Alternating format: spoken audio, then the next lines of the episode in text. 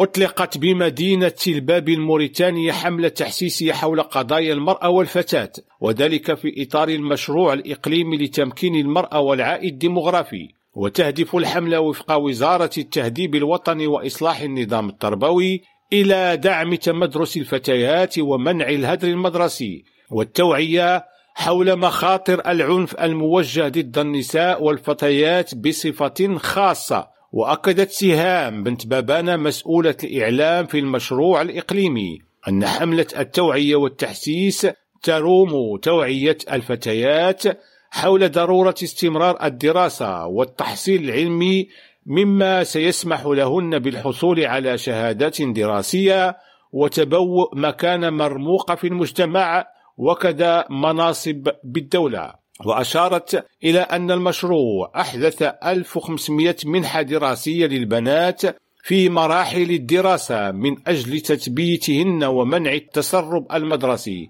عبد الله البشواري ريم راديو نواكشوط.